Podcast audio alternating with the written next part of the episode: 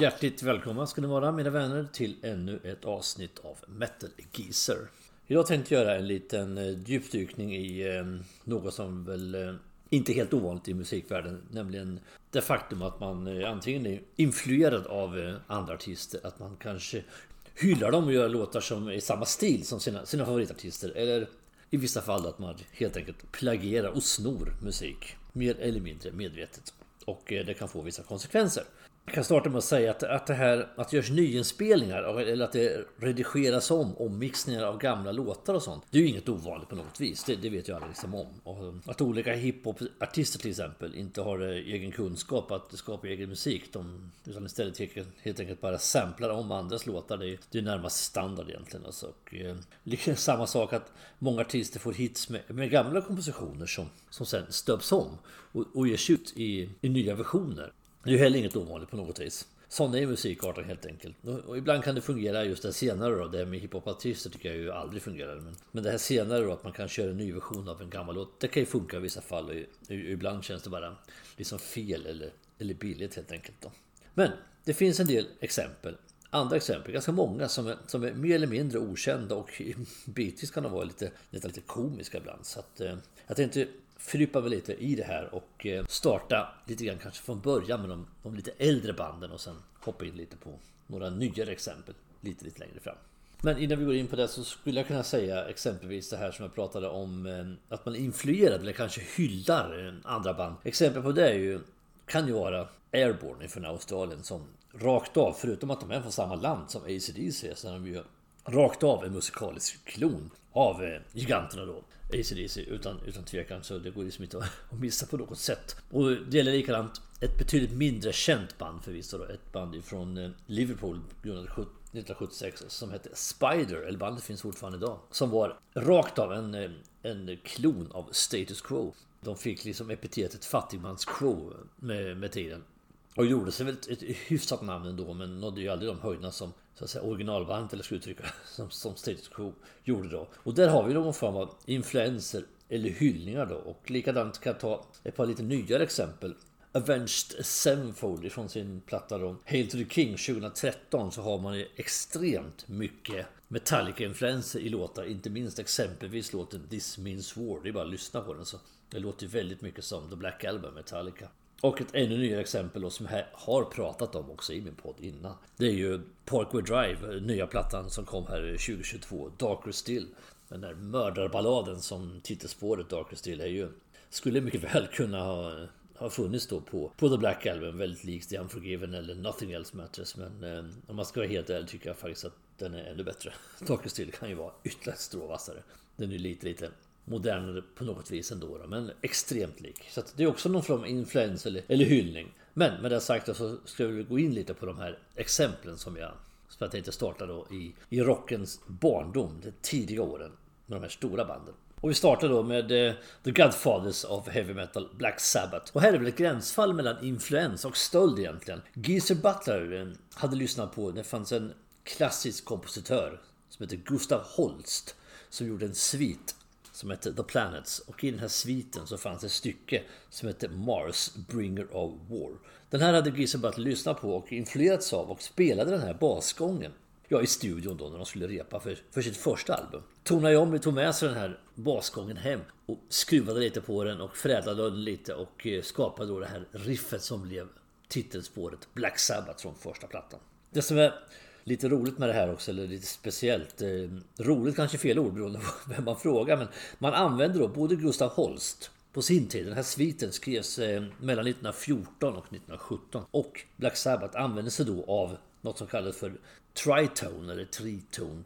Och det är, det är en ton som, som, eh, som kallas för The Devil's Note. Det är tre stycken toner som man använder i spannet mellan skalan i C-dur skala mellan F och B i den skalan. Man trycker ner tre toner och då får man då fram det här The Devil's Tone. Det här, jag hör att det är ganska invecklat, det är lite mäckigt så men jag måste ändå ha med det på något vis känner jag. Den här eh, tonen blev alltså bannlyst av Vatikanen, av katolska kyrkan. Man fick inte spela den här, så det var väldigt många kompositörer och, de musiker som inte använde den här på många, många år. Därför att det var just djävulens ton. Men här använde både då Gustav Holst och Black Sabbath i första låten då på här klassikern som ju blev låten Black Sabbath. Och eh, om det här är en influens eller om en hyllning eller om det rent av är plagiat. Det låter väl egentligen lyssnarna betrakta det. Det är upp till var och en kanske men jag tycker ändå exemplet ska finnas med här. Jag kan ju tillägga eftersom vi pratar om klassiska kompositörer här så är det så att om man ska sno musik från någon annan helt enkelt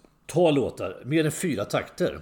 Man får, man får stjäla upp till fyra takter i, i, i, musiken. Tar man mer så måste du ha tillstånd ifrån upphovsrättsmakaren då. Eller om du rent av ska göra en cover då. Men om kompositören till det här stycket eller låten har varit avliden i mer än 50 år så faller det här. Då kan du alltså använda musiken egentligen fritt som du vill.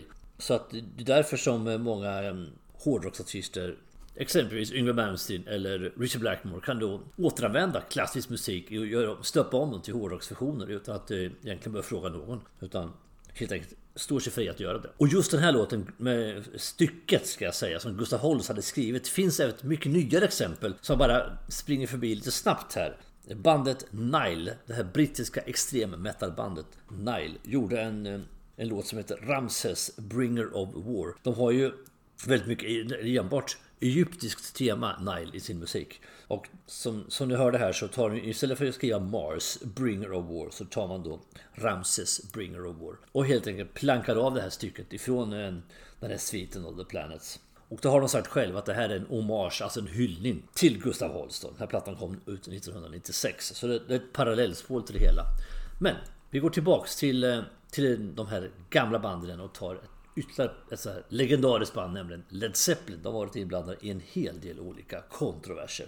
Och vi tar väl i turordning då från, med första plattan som självbetitlade debuten Led Zeppelin. Låten Babe I'm gonna leave you som eh, Led Zeppelin tog en cover av John Bayers eh, version av, av den här låten då som var skriven av en kvinna som heter Anne Breedon från början. Och eh, Jimmy Page och Robert Plant var stora fans till, till John Baez och eh, ville göra den här låten för att som en liten hyllning till henne då. Och det fanns liksom ingen, eh, det var inte krediterat någon låtskrivare på låten från början då. Därför plockade man då in helt enkelt när man gjorde sin skiva så la Led Zeppelin då credden då för låten till eh, att den var Trad Air av, av Page, alltså traditionellt arrangerat av Jimmy Page. Sen fick Anne Breedon då nys om det här på 80-talet och eh, hörde väl av sig då till herrar Plant och eh, Page. Och eh, på den nyare versionen av skivan då, sen 1990 då, så står det istället då att eh, låten är skriven då av Anne Bredon och snedstreck Jimmy Page och Robert Plant. Och hon fick också då ett, eh, ett avsevärt, en avsevärt summa pengar då, så att säga retroaktivt royalty för det här. Nästa låt från på samma platta är Days and Confused som Jimmy Page hade fram, framfört då med, eller framträtt med eh, sitt tidigare band The Yardbirds. Hade legat den här live innan han bildade Led Zeppelin. Och mer exakt var det så att när de turnerade 1967 med The Yardbirds så såg Jimmy Page en, en artist, en sångare som hette Jack Holmes som framförde den här sången i New York. Och då plockade han med den in på första plattan med Led Zeppelin också och gav cred till enbart till sig själv så att säga, till Jimmy Page. Och sen gjorde man en, eh, gjorde en eh, rättegång 2010 där man redde ut de här finansiella eh, kontroverserna och efter det här så står även då Jake Holmes som, som låtskrivare på den här låten på plattan. Det finns fler exempel från alla de här skeendena men jag lyfter några stycken då och jag säger inte att jag, jag sa verkligen, verkligen verkligen inte ifrån Led Zeppelin på något vis deras position i hårdrockshistorien. De, de har all cred hos mig. Deras plats i rockhistorien är verkligen rättmätig då, men det är ganska intressant ändå de här olika små kontroverserna de har haft med artister då. Men gjort upp oftast då i, i godo eller på något vis eh, med någon ekonomisk eh, ersättning då. Men vi går vidare till deras andra platta då. Led Zeppelin 2. Och inte vilken låt som helst utan vi tar Whole Lotta Love som eh, bandet blir stämda för av, av en viss Willie Dixon här är amerikanska countryartisten som hade en låt som heter You Need Love som eh, Led Zeppelin hade tagit lite för mycket ifrån eh, inte minst lyrikmässigt när man gjorde den här låten då. Och eh, Rob Plant har senare sagt också att riffet, det var helt enkelt Jimmy Page riff, ingen tvekan. Och det fanns där innan någonting annat. Och jag funderade på, vad ska jag sjunga till det här nu liksom? Så började jag sjunga då av, i den här texten då som jag eh, tagen då ifrån eh, Will Dixon. Och eh, så var det egentligen och enligt Robert Plant. Och det här gjorde man ju sen upp utanför rättssalen. Man alltså upp i god utanför eh, någon domstol. Därför vet man heller inte om några summor. Sen sa Robert Plant en lite rolig grej också. Han sa liksom så här att eh, Well, you only get caught when you're successful and that's the game. Alltså man kommer undan med det så länge man inte, det inte blir en stor hit. Och det, det kan man ju förstås ha, ha rätt i. Låten Bring It On Home från, från samma skiva var det så att introt och outrot på den här låten hade man gjort som en medveten hyllning till en artist som hette Sonny Boy Williamson. En, en låt som han hade gjort som hette Bring It On Home. Medan resten av låten var, var original. Men de gav inte någon eh, text-cred eh, till artisten då för, för den här låten då och blev stämda 1972 av skivbolaget Chess Records som hade rättigheterna till Sonny Boy Williamsons musik. Och den här stämningen gjorde man också upp utanför rättssalen då. På Led Zeppelins fjärde skiva, Led Zeppelin 4, så har vi då det stora monumentala jättemonstret Stairway to Heaven. Och även här, runt kring den här låten var det också en kontrovers.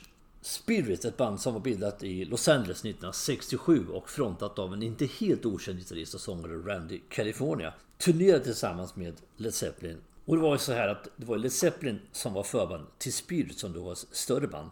Och då hörde de alla de här låtarna som de spelade hela tiden live.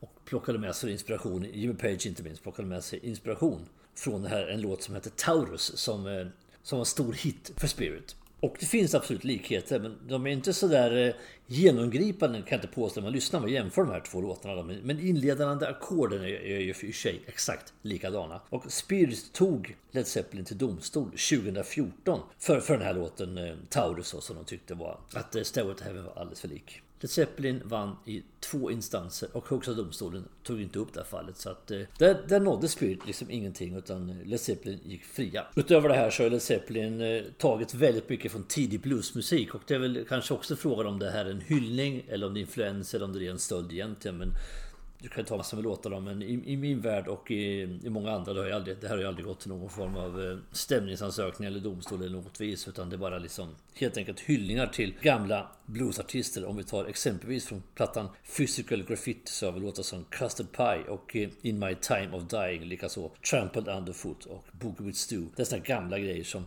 som man helt enkelt, det är mer en hyllning vill jag påstå till gamla blues och rockartister och likadant Nobody's Fault But Mine från plattan Presence som är bygger på en gospellåt från början. Och låten Traveling Riverside Blues från eh, samlingsskivan BBC Session som, som bygger på ett Robert Johnson-stycke från början, vilket många av Zeppelins låtar gör från början. Så att eh, Led Zeppelin har varit inblandad i mycket så diskussioner och funderingar kring deras musik.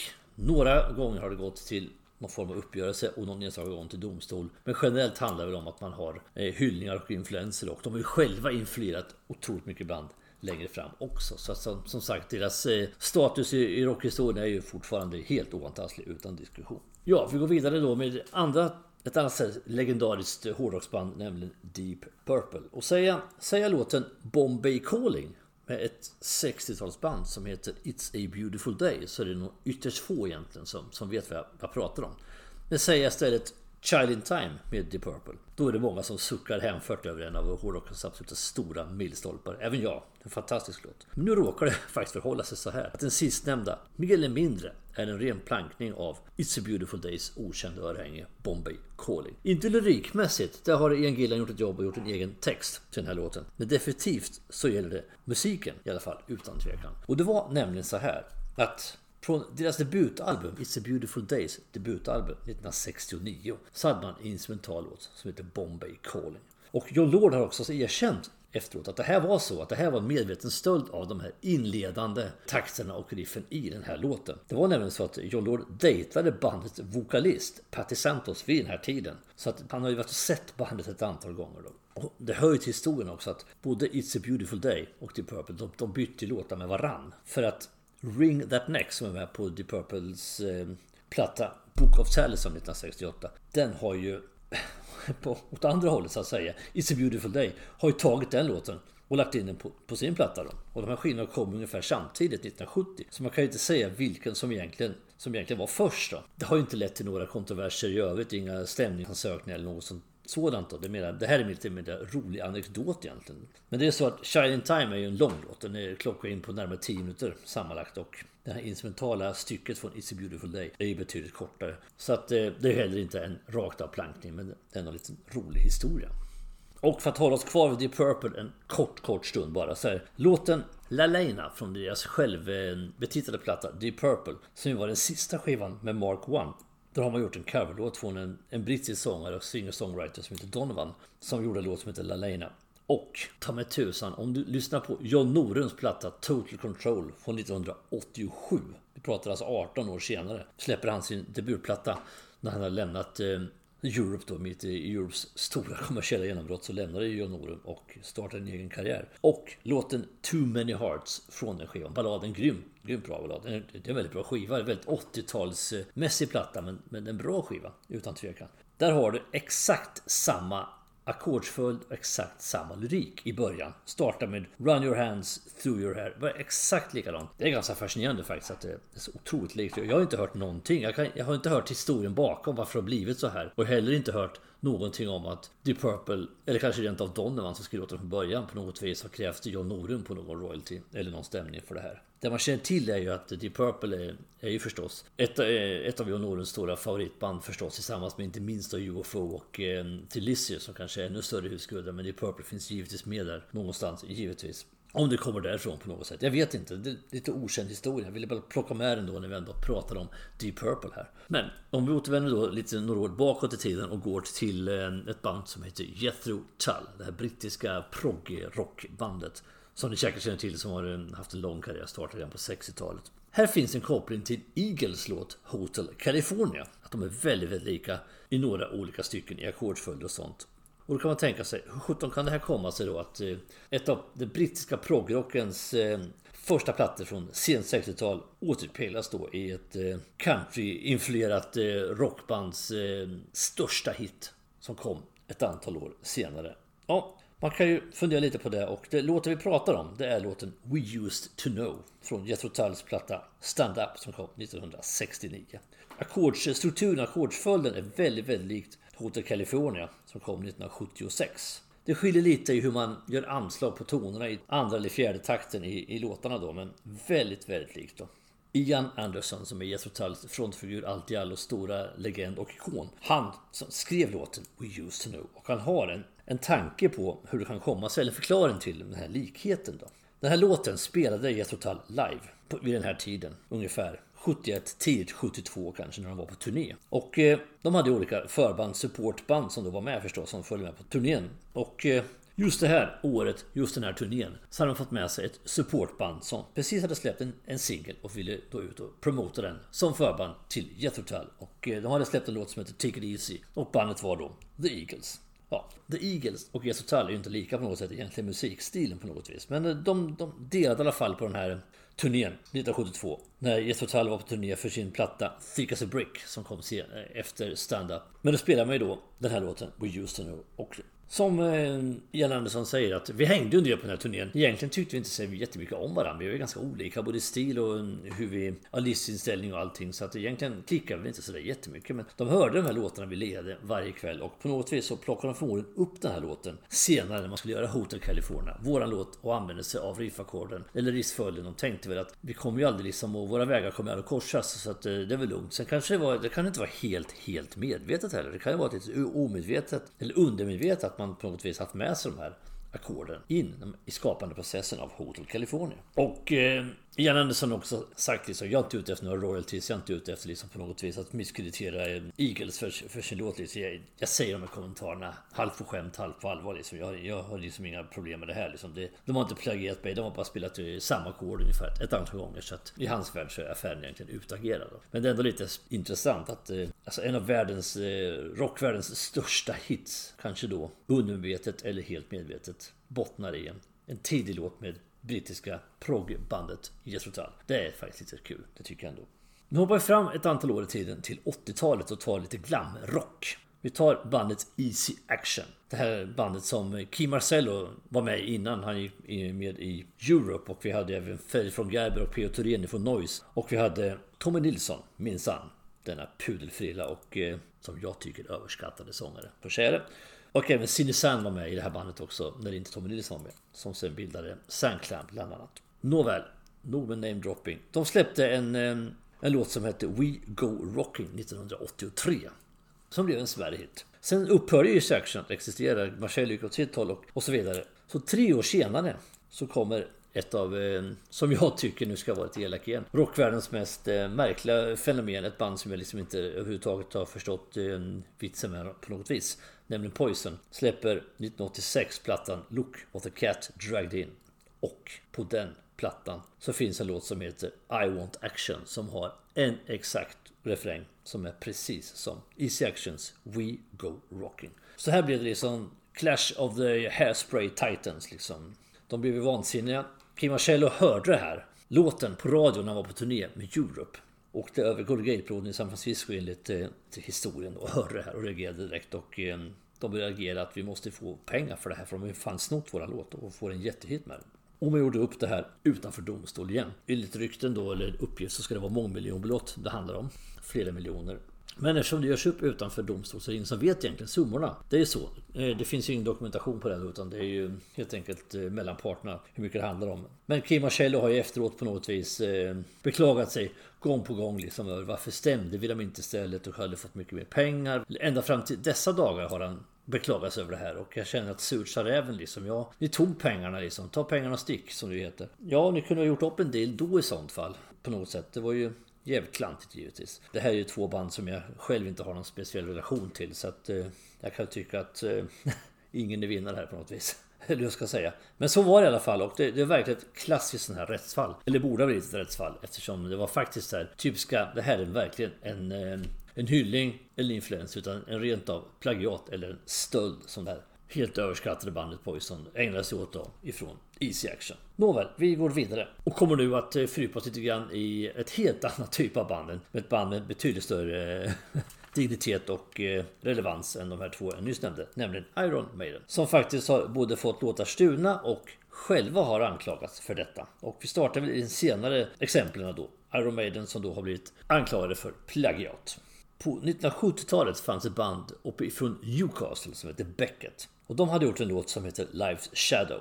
Nu visade det sig att Iron Maiden hade gjort, tagit den här låten och plagierat in den i sin låt Hallowed Be Thy Name. Det finns även spår av den här låten att, att, hitta i låten The Nobody från Brave New World. Men vi fokuserar på Hallowed Be Thy Name från Number of the Beast 1982. Det finns alltså, man hör det när man lyssnar på de här två låtarna. Det är klart det är ju inte rakt av lika. Och det är inte på något vis det här Hello Be Name är ju egentligen en, det är en uppvisning i eh, konstnärskap egentligen. Ett, ett svepande långt epos som byter skepnad också en bit in. När de går från det långsamma, mäktiga eh, partiet in i det mera hårdrockssnabba då. Och det vi pratar om här nu, det är den första delen, den här långsammare delen som är i början där. Det är den som de vill vankade då för att ha plagierat ifrån låten Life Shadow med bandet Beckett. Och det var så att Steve Harris hade sett det här bandet live och var, var egentligen ett fan till dem, tyckte de var väldigt, väldigt bra. Och på något vis så plockade han med sig stycken stycket ifrån den här låten in när de gjorde den här låten tillsammans med Dave Murray gjorde han låten Hallowed Be Thy Name. Och då fick anklagelser ganska snabbt av det här och gjorde upp då i godo Harris och Murray med den ena låtskrivaren då som heter Robert Barnton. Och det här visste inte den här andra låtskrivaren som, som ansåg sig vara den rättmätiga kompositören av låten då. Barry Ingham. Som då stämde Iron Maiden. Och eh, det här gick så långt så att 2017 så slutade faktiskt Maiden att spela den här låten live under tiden som rättsprocessen pågick. Det här ledde till faktiskt domstol där Iron Maiden förlorade det här och betalade hela kostnaden för Beckett. De gjorde upp alltså på något vis. Iron Maiden hade inga, eller Steve Harris då och Dave Murray som det handlade om, men Steve Harris framförallt. De hade liksom inga betänkligheter på det här utan de, de kröp till kors helt enkelt och eh, tog smällen och betalade då ett sexsiffrigt belopp i pund till eh, låtskrivarna till den här låten då, Life Shadow. Och det är inte helt plagiat som sagt men eh, tillräckligt mycket då för att domstolen skulle döma att det här är en, en låtstöld. Som en liten, liten så twist, en liten anekdot kan jag säga att eh, Iron Maidens manager var faktiskt manager för Beckett tidigare. Så att det finns det också en liten koppling då. Men givetvis har det gått även åt andra hållet. Eh, att Maiden själva har fått sina låtar plagierade av andra band. Och i det här fallet så är det ytterligare ett band som jag inte har någon jättestor respekt för egentligen. De har gjort någon låt men jag tycker ändå inte att det här är något band som jag är så jätteintresserad av. Nämligen Papa Roach, det här nu bandet Papa Roach. Och de har ju faktiskt klantat till sig riktigt rejält. De har inte snott en Maiden-låt utan de har faktiskt lyckats sno tre stycken Maiden-låtar och lagt dem på samma skiva. Nämligen på sin platta Infest 2001. Och det här är ingenting, alltså du kan söka på många eh, sajter om det här så det finns ganska väldokumenterat att det faktiskt förhåller sig på det här sättet. Och vi tar den största hitten,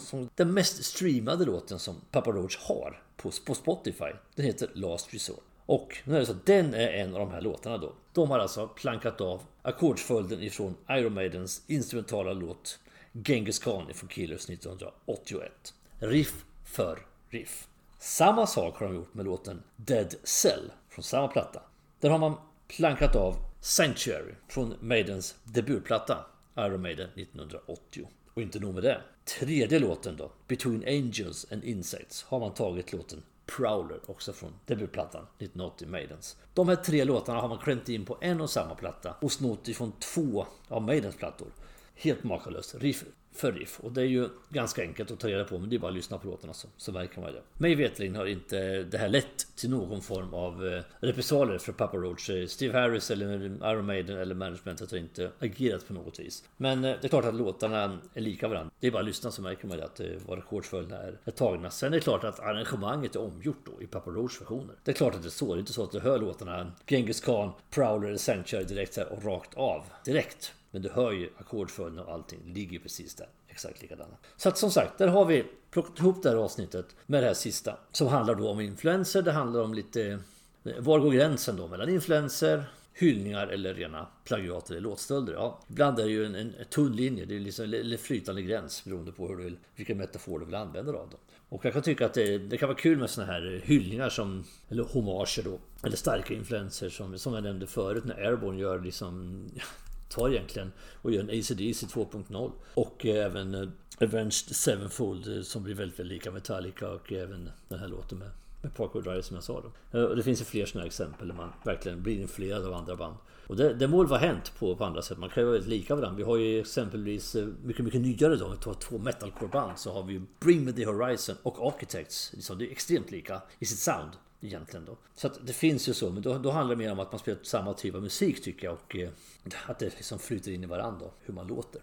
Mera så. Och med det sagt då så är vi faktiskt i mål med det här avsnittet, som man brukar säga. Vi ska ta topp 5 är ju fel att säga, men fem exempel kanske som belyser lite grann av det här som jag pratade om då. Först har jag tre stycken låtar här som jag tycker är lyckade exempel på hyllningar egentligen, eller på något vis en liten blinkning till andra artister. Och först är eh, John Norums Too Many Hearts som jag pratade om från hans eh, debut soloskiva från 1987, Total Control. Som på något vis låter lite grann, hela den skivan låter lite grann som en eh, lite tyngre version av en Europe-platta från, från samma tidsera. Den här blinkningen, hyllningen då till Deep Purple, den här låten Donovan-covern som det var från början då. Lalaina som Deep Purple släppte på sin platta 1969. Jag tycker det, det kan inte vara en slump. Det är helt omöjligt. Jag, som sagt, jag vet inte historien bakom men eh, låten är i alla fall väldigt, väldigt bra. Bägge låtarna är bra men John Lorens låt är riktigt bra.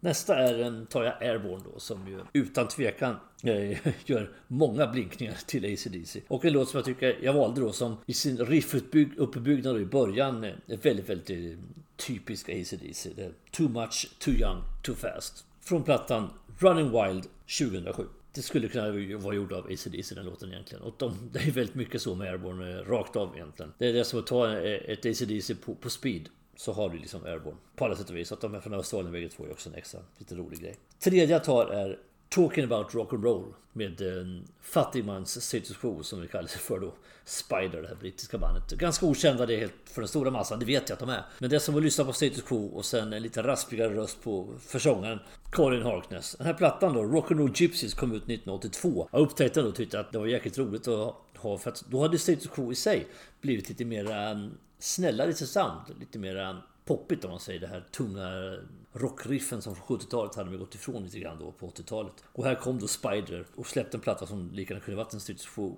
skiva från mitten på 70-talet. Och just den här låten Talking about rock'n'roll som är en av plattans absolut bästa spår. Så det är lite roligt, lite okänt sådär men det, det finns att lyssna på det här bandet om, om man skulle vara intresserad.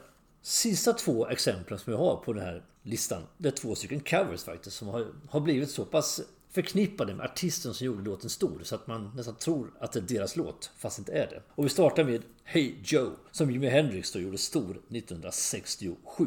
Men låten skrevs långt tidigare av en snubbe som hette Billy Roberts som eh, registrerade låten redan 1962. Och sen var det ett band som hette The Leaves som hade den första hit med den här låten 1965. Innan Hendrix plockade upp den då med Jimi Hendrix Experience och gjorde den till sin egen låt kan man säga 1967.